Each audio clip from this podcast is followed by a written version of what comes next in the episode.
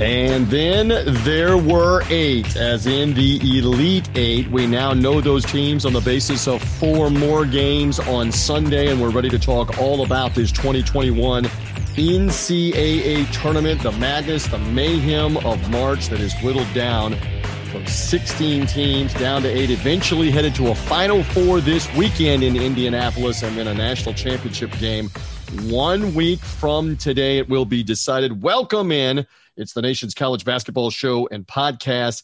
I am the somewhat lucid, somewhat rested host of the show, T J. Reeves. In just a moment, the first of a couple of guests, Jason Powers of the Powers on Sports Podcast, will be right here with me with some Sunday night off-the-cuff breakdown of all of the games that took place on Sunday, including an epic Sweet sixteen game between Alabama and U C L A. Down go the Tide at the hands of the guys from Westwood, the Blue Bloods. One of the iconic brands in all of college sports is back in the Elite Eight at the hands of Alabama and U C L A. So Jason will talk with me about that. All the games, we'll look ahead to the Sweet sixteen, or uh, actually the Elite Eight now that the Sweet sixteen is done. In a bit, Mark Wise, my analyst from E S P N and the S E C Network, who's been with me now for eight years here on TuneIn on college basketball coast to coast, and uh, the show and the podcast. Can't wait to talk to him about the weekend games and look ahead to the Elite Eight. Of course, we've got two games coming on Monday night. Uh, they include the Baylor Bears and the Arkansas Razorbacks reenacting the Southwest Conference for one spot in the Final Four. And then it's the Oregon State Beavers and the Houston Cougars. Who had that? Show me a bracket with that, please, uh, except Wayne Tinkle's family for Oregon State. Uh, that is for another spot in the Final Four. Those two games coming up on Monday night. So, so much to get to. Again, a reminder, if you have not done so already, subscribe to this podcast, uh, whether it's Apple Podcasts, Spotify, Google Podcasts, however you found us on a social media link. If you subscribe, it comes automatically to you. New show out daily around lunchtime Eastern time, around noon Eastern time. New show all the way through this week, all the way through Final Four weekend and the championship game, and even after the championship game, if you subscribe. Show is also on the TuneIn app, the free channel on TuneIn, Tag Sports Group. Go check that out. Top and bottom of the hour, T A G, Tag Sports Group under sports. This show streams top and bottom of the hour on that channel. All of that out of the way. Sunday in the books. We know that Gonzaga and Michigan and U C L A and U S C, two teams from Los Angeles. Hello, Pac twelve, with three teams in the Elite Eight for the first time since two thousand one. With all of that said, here's Jason Powers of the Powers on Sports Podcast. My goodness, some fantastic action. And let's start, let's go right for dessert, as I like to say. Forget about the main course. Forget about, we always as kids wanted dessert right away. Let's go dessert right away. My God, what a game, U C L A and Alabama. Welcome, my friend. What are your thoughts on, on that game, an epic game, and U C L A somehow wins it in overtime? Absolutely. Give full credit to U C L A, Mick Cronin. One thing U C L A has been known for over the years has been a finesse, up-tempo, offensive team with coaches like Steve Alford and company. Mick Cronin has really developed a grittiness and a guttiness to that U C L A program with some of the guys they have. They kept the pace down today against Alabama. They made their free throws, which was the big thing. Yep. You know, we'll we'll talk about the coaching decision to foul or not to foul in the last four or five seconds. A mistake probably Cronin probably wishes he had back. But what a game. Great job by Alabama to get the game into overtime. And they just got dominated in overtime. Give U C L A all the credit. Johnny Juzang, Juzang had fouled out with about three minutes to go in regulation. They got through the regulation with uh, Jaquez, had some big buckets at late in regulation and overtime. Oh, yeah. And, and Singleton in overtime was a big factor for the Bruins. Well, they, uh, they again made the plays and made the shots, but Alabama opened the door. You mentioned missed free throws, and I am a guy – Uh, that look, I, I mean, I'm going to joke with Mark Wise about this uh, in a little bit. I, I still have P T S D uh, from my Memphis Tigers blowing the two thousand eight national championship yeah. with missed free throws at the end against Kansas. I still see Mario Chalmers in my nightmares making the three to burn them. And lo and behold, Alabama with brick after brick after brick, a good free throw shooting team, but they are they are going to spend the next few days, maybe even the next few weeks, lamenting all of those missed foul shots. Herb Jones, we got to single him out, missed four yeah. of them in the final two and a half minutes. He missed three of them in the final minute of the game, and it just it opened the door. It's- Uh, you can't do that. You're you're gonna you're you're you're basically teetering, and you're gonna fall over the cliff. Are you not? It, it's the pressure of Alabama's a two seed. That region is wide open. You got U C L A, a team you're supposed to beat, and like you said, eleven of twenty-five for Alabama at the line today. Herb Jones, Player of the Year, Defensive Player of the Year in the S E C, came up small at the line. I mean, it, I mean they weren't even close. I mean, uh, he just, wasn't, and he wasn't the only one that missed it, but he missed the key no. ones. And then, and then we get to the amazing in sequence that you referenced, where Alabama is down by three, and uh, U C L A in a timeout situation has a timeout to talk about it, just like Calipari and Memphis did in oh eight. And they can't figure out out of a timeout. We got to grab somebody right. before they shoot the three. Cronin said after the game on Sunday night, Jason Powers, that what they discussed in the huddle was do not foul the point guard Quinterly if he has it, because the fear was he was going to quick release and you were going to maybe have three free throws. Right. So they were trying not to foul him. And then they don't grab Alex Reese, the big man, the forward, who, by the way, college basketball coast-to-coast audience, had not scored in the game, Jason Zero. Powers. Zero. Bagel. And he makes the three to tie the game. I know we erupted in our house yep. with the wife, the twins. You erupted with a beverage in hand, I'm sure. The state of Alabama might have had a seismic event when yep. that thing went in. Wow. What are your thoughts there? And really surprised that they didn't take that momentum into overtime. U C L A, the first two possessions of overtime, score, score, up five quickly in overtime. And Alabama was just – they got they panicked. They started jacking up threes early in the shot clock in overtime when they were down five. And they just kind of panicked, and Oates didn't call timeout, which surprised me after being down five. And to me, you live by the three, you die by the three. And that's what Alabama did all year, and they died tonight in overtime. Yeah, they finished seven for twenty-eight from three in the game. Yep. U C L A, ten of twenty-nine. It was a game of runs. Alabama looked like early on they might run them out of the gym. They went on an eleven nothing run at the beginning of the game. You thought they might be up by ten, fifteen. U C L A came back and outscored them something like fourteen to two late in the first half. Yep. Alabama put a good run on to start the second half. U C L A put another run on. Just a tremendous Sweet yep. sixteen game, no doubt, Jason. Absolutely. And again, give Mick Cronin credit. He was undermanned.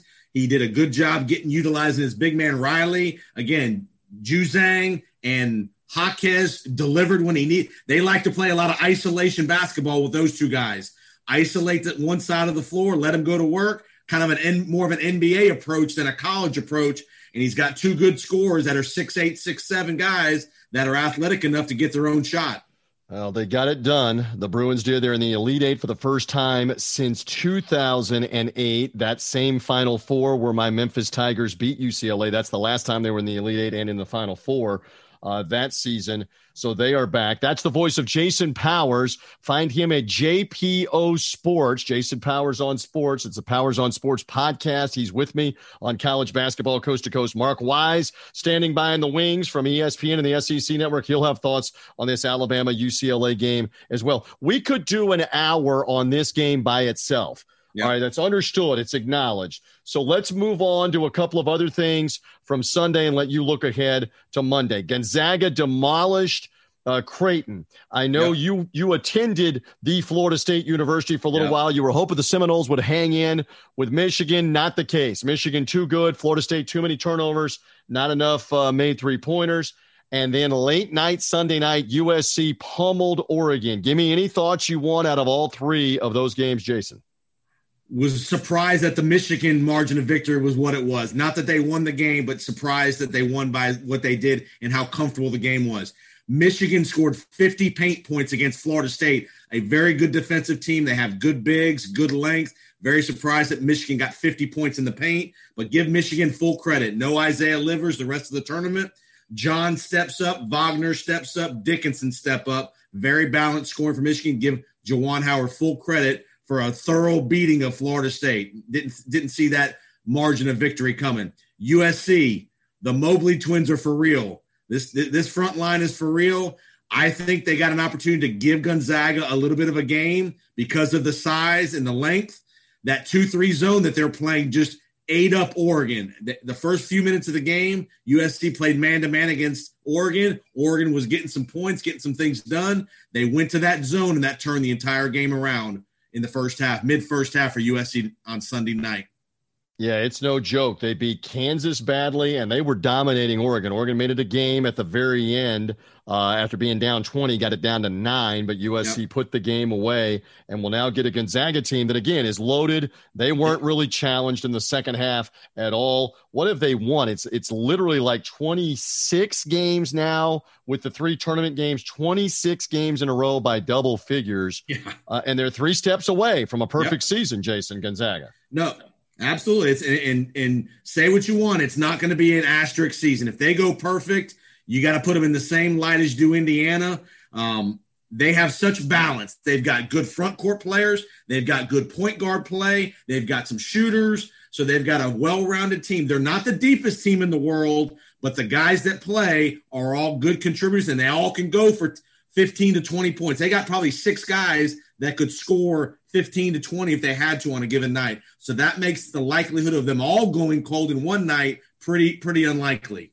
Yep. And again, two one seeds make it through to the Elite Eight uh, in that bracket.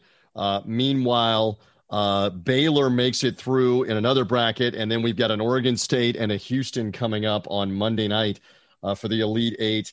Um, as well, man, oh man, oh man, uh, love all of this. Couple of minutes left uh, here with you. Couple of more things here about the drama and about this time of year. Uh, you know, we talked about the strategy at the end of games of foul or don't foul, but the teams that are able to change their defense, diversify how they play, yep. it's no, it's no coincidence. And the teams that are playing the best on the defensive end, Uh, they have risen to the top here. You look at what Michigan did to take Florida State out of their game. You look at uh, how well, as you mentioned, U S C played defensively, how well Houston played yes. um, uh, against Syracuse, how well Oregon State played defensively against Loyola of Chicago. It's not an accident, Jason Powers. No, I mean, you've got to be – say what you want, just like we say in football. Defense wins championships. You got to be able to lock a team down. You don't have to shut them out, but you got to be able to do the fundamentals of defense and isolate, figure out who the weak link is on, on defense and exploit them. And these teams, like you've mentioned, are playing excellent defense. The coaching has been great. Knowing when to play zone, knowing when to play man, put a little pressure on. And, again, the pressure of this tournament, when you get in the last five minutes, when these favorite, these big favorite high seeds are leading – the pressure the, the, at the free throw line. Oral Roberts yesterday took Arkansas to the gun. What a performance by Oral Roberts. Great job by Arkansas. Give them credit. They made the plays at the end they had to make, but give Oral Roberts and these lower-seeded teams the credit. The Oregon States, they're not going to be afraid of Houston tomorrow night. You're going to have Arkansas. They're not going to be afraid of Baylor. They've, they've got as good athletes as Baylor, if not better, for in, in a lot of those positional matchups. And the last thing is, senior guard leadership. Baylor's got the guards. Houston's got the, the the experience as well. So make that's a key factor. Love both of those points that you make about the games on Monday night. Again, Oregon State, Houston will be up first. Uh, these are at Lucas Oil Stadium, the Colts football stadium, the Elite Eight games and the Final Four games and the national championship game now in the big stadium on the two courts. So Oregon State, Houston will be up first on Monday night, then Baylor and Arkansas. Uh, again, uh, the Oregon State team has not been in the Elite Eight since nineteen eighty-two. Woo! The Houston Cougars also have not been in the Elite Eight since nineteen eighty-four. The Arkansas Razorbacks have not been in the Elite Eight since nineteen ninety-five. Talk right. about some new blood. Uh, we're getting all of that along with Baylor in these games tonight. Real quick, I got about sixty seconds left. What else? Anything else? Seven of the eight teams are from west of the Mississippi. That's wow. a, that's something that you did not expect going into this tournament. The Pac twelve continues to dominate. What a great job by that conference. Again, forget about who's overrated or not. Just give those teams credit. They've made all the plays at, at crunch time. And I got to say one more thing before we go. Congratulations, T J. You're the sixty-ninth best team in the country. Your Memphis Tigers have won the N I T with one Penny Hardaway. Can I tell you something? And this is the truth as we come in on this Monday on College Basketball Coast to Coast. I have sworn off the No One's Interested tournament, the N I T, for fifteen years. John Calipari won it one year at Memphis, and I didn't watch any of it. And you can harpoon and lampoon me all you want. I am N I T free, baby. I didn't watch a single second of any of it. So I know they won, but, uh, but whatever with the N I T. Okay, good for Memphis, good for Penny. They, they won, and you're right, the sixty-ninth gripe now that you didn't get in. Jason Powers, Powers on Sports Podcast. Find it on Apple Podcasts, Spotify, Google Podcasts, wherever you find the podcast. I love your insight, and I know you're also an I U Indiana grad school guy, and you want to weigh in on the hire of Mike Woodson, the N B A assistant for the Indiana job. What is going on? I hope Indi- I hope Indiana made the call this morning to Porter Moser and Chris Beard before they hired Mike Woodson. If they didn't, that's a major problem. They have not recovered uh, after the night scandal no. and after Mike Davis being in the national championship game, speaking of oh one oh two, they have not really recovered on the right. biggest scale. Tom Crean had them in a Sweet sixteen, but they've, they've not been Indiana since then. And to hire, I mean, look, I know Mike Woodson played there forty-five years ago, but Mike Woodson has never coached in college basketball. Ever. Let me say again, he has never coached in the college game, has never recruited at all. And for that to be the hire, woo. The only powers. the only positive thing I'll say to that is they, he brought along Thad Matta, who's right. got lots of roots in the in the Midwest, obviously in the Big Ten. That helps. Apparently, they wanted to hire Matta, but Matta had some health issues, and he still couldn't pass a physical. Still does. He probably would have been the head coach, but he's coming on board as kind of an associate athletic director, head of basketball. So hopefully, Thad's influence in the Midwest will help Woodson on the recruiting trail and those kind of things as far as being a college head, co- head coach as, as opposed to an N B A guy, like you mentioned. Never coached a minute at the college level, which is very surprising. Yeah, the whole thing is surprising. And again, they bought Archie Miller out for ten million dollars to end up with an N B A assistant, a guy uh, who, again, is fifty games under five hundred in his N B A coaching career with the Cavaliers and the Knicks. Not a sexy hire, and I know it's not going over well in Indiana. And again, the Final Four, the the, the whole tournament going on in Indianapolis while this backdrop is going on. Uh, pretty. Steve uh, Alford must have really. They must have really burned some bridges with Steve Alford for him my, not to have gotten yeah, my understanding. My understanding is it is more him not wanting the job and making right. it clear, I wow. guess, even over the last two or three years, that he would not go back to Indiana. So who knows? Crazy. But instead, it's uh, it's Woodson who gets the job. Jason Powers, Powers on Sports Podcast. Find it on all the podcast platforms. Thank you for hanging on college basketball coast to coast. Let's see what happens in these Elite Eight games. My friend, thank you. I appreciate the time. Anytime, T J. You got it. Indeed, we are back in with my analyst from E S P N and the S E C Network. We'll always love the insight of one Mark Wise, especially this time of the year. Coach, we have now gotten to the Elite Eight and done so with some tremendous action on Sunday. At the forefront, the U C L A Alabama game. You're very familiar with the Tide, working the S E C Network. So give us your thoughts here on what was a tremendous game and an overtime win for the Bruins. Well, T J, there are several things that jumped out at me. One is U C L A controlled tempo. This is a U C L A team that is three hundred thirty-seventh, according to Ken Pom, in tempo. They beat uh, in their first round game um, in the N C double A tournament. Well, not counting the Michigan State. They played that game in the sixties in terms of possessions before it went to overtime. But against a very up-tempo B Y U team, they only played a sixty-possession game. The national average is right around seventy. Against Abilene Christian, it was sixty-three possessions. And again, against Alabama, uh, they were in the sixties before the game went into overtime. So they controlled tempo. And the other thing is that they were so connected defensively. I love the game plan because they sold out at the three-point line. And it's not so much that Alabama didn't make threes. It's that Alabama didn't get threes. This is an Alabama team that shoots thirty threes a game. And yet in the forty minutes of regulation, they only shot twenty-two of them. So, so you add all that up in terms of game plan, defensive uh, tempo, um, what they wanted, and you throw in the Alabama misery at the free throw line, and you get the result that we did. Yeah, free throws will be the death of you if you continue to brick them. And unfortunately for the Tide, it set them up to be beaten. Uh, your analysis on the play at the very end with the three-point shot, with the play at the very end with the three-point shot from Reese, his only field goal of the game. We're big on the back and forth. We're in agreement. Foul, foul, foul, foul. Again, Mick Cronin has explained. He explained in the huddle he didn't want one of the little guards to be fouled for fear that they would gun up a three wherever they were and have it be three free throws. But here it is again. They don't grab them, and U C L A's very fortunate that they weren't eliminated when Alabama got the game into overtime, Mark.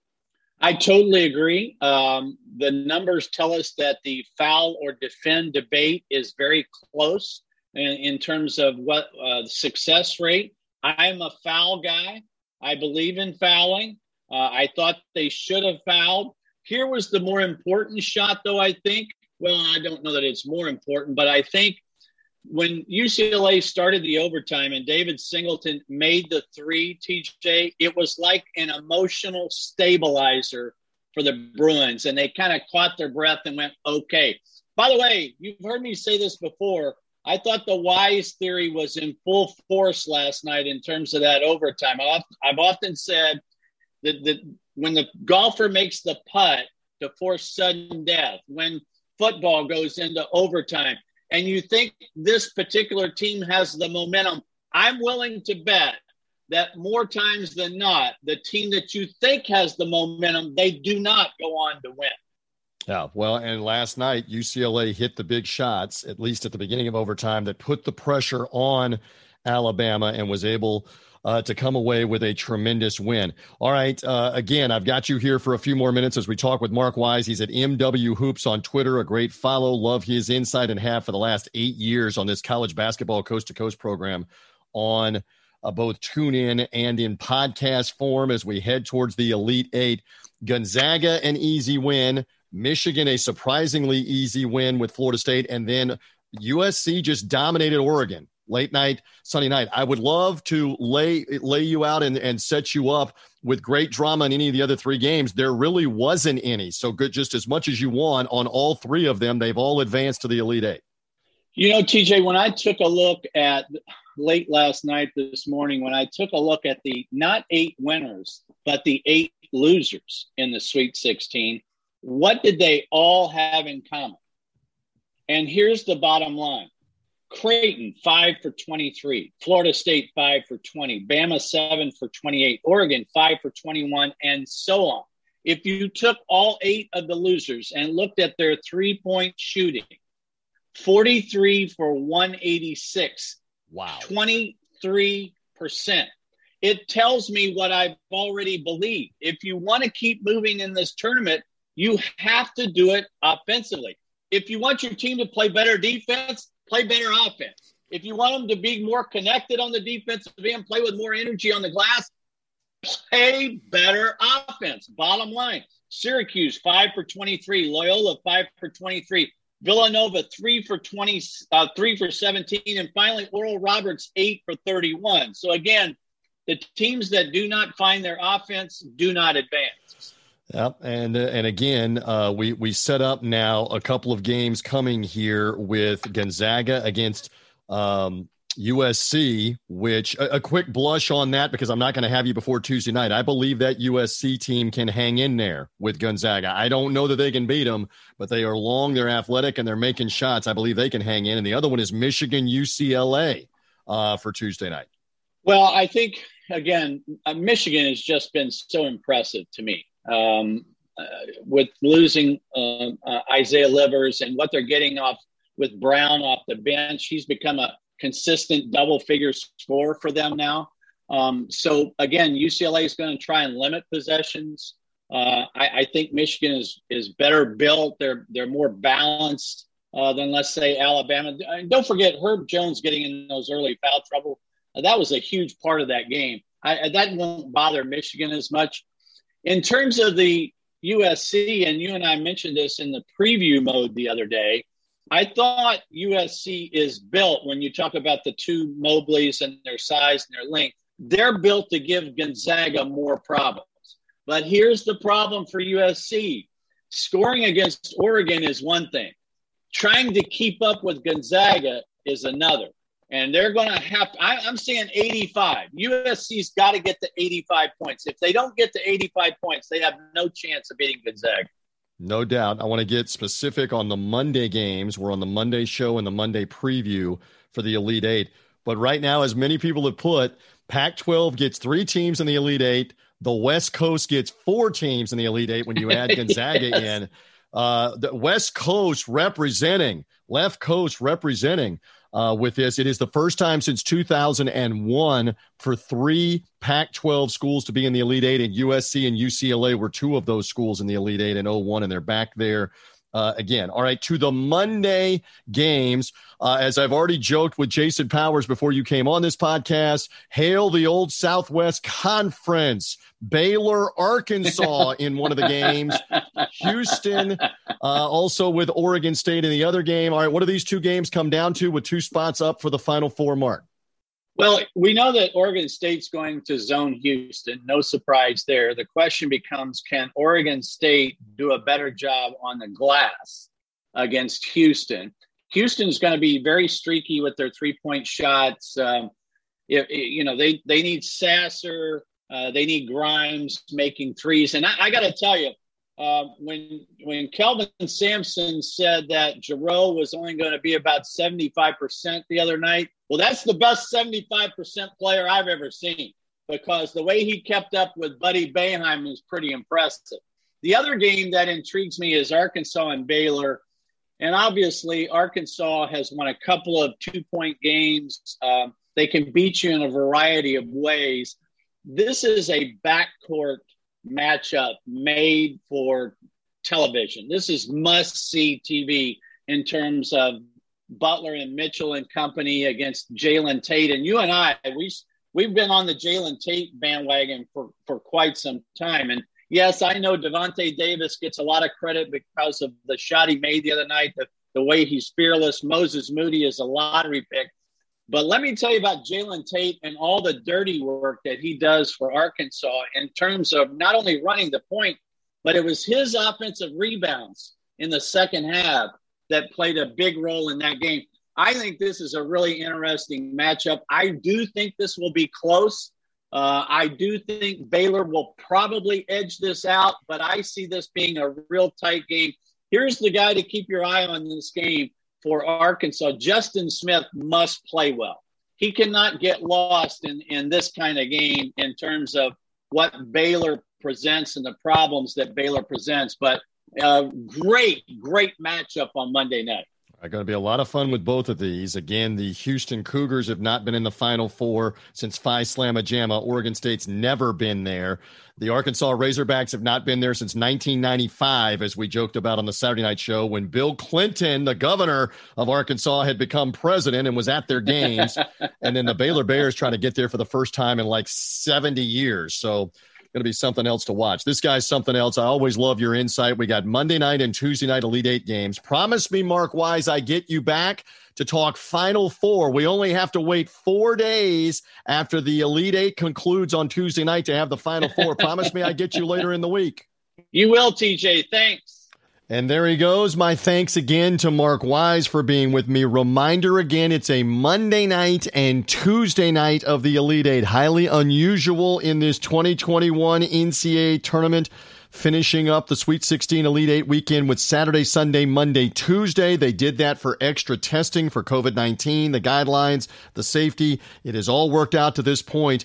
Again, as we head now into the Elite Eight, it's important to point out that out of sixty scheduled games, they've played fifty-nine of them. Only the V C U Oregon game didn't play, so that is a fantastic job there. We get ready for these games tonight with Baylor and Arkansas, Oregon State and Houston. Two spots for the Final Four up for grabs. We'll be back to recap those tomorrow and get ready for all the action on the Tuesday night Elite Eight games with Michigan, U C L A, Gonzaga, and U S C. For now, again, we're done. Subscribe to this podcast on Apple Podcasts, Spotify, et cetera. Live streaming show on TuneIn, top and bottom of the hour on the Tag Sports Group channel. Tag, T A G, it streams for free on the TuneIn app. For Mark Wise, for Jason Powers and the Powers on Sports Podcast, I am merely T J Reeves. Enjoy Monday night in the Elite Eight. We're back tomorrow on college basketball coast to coast.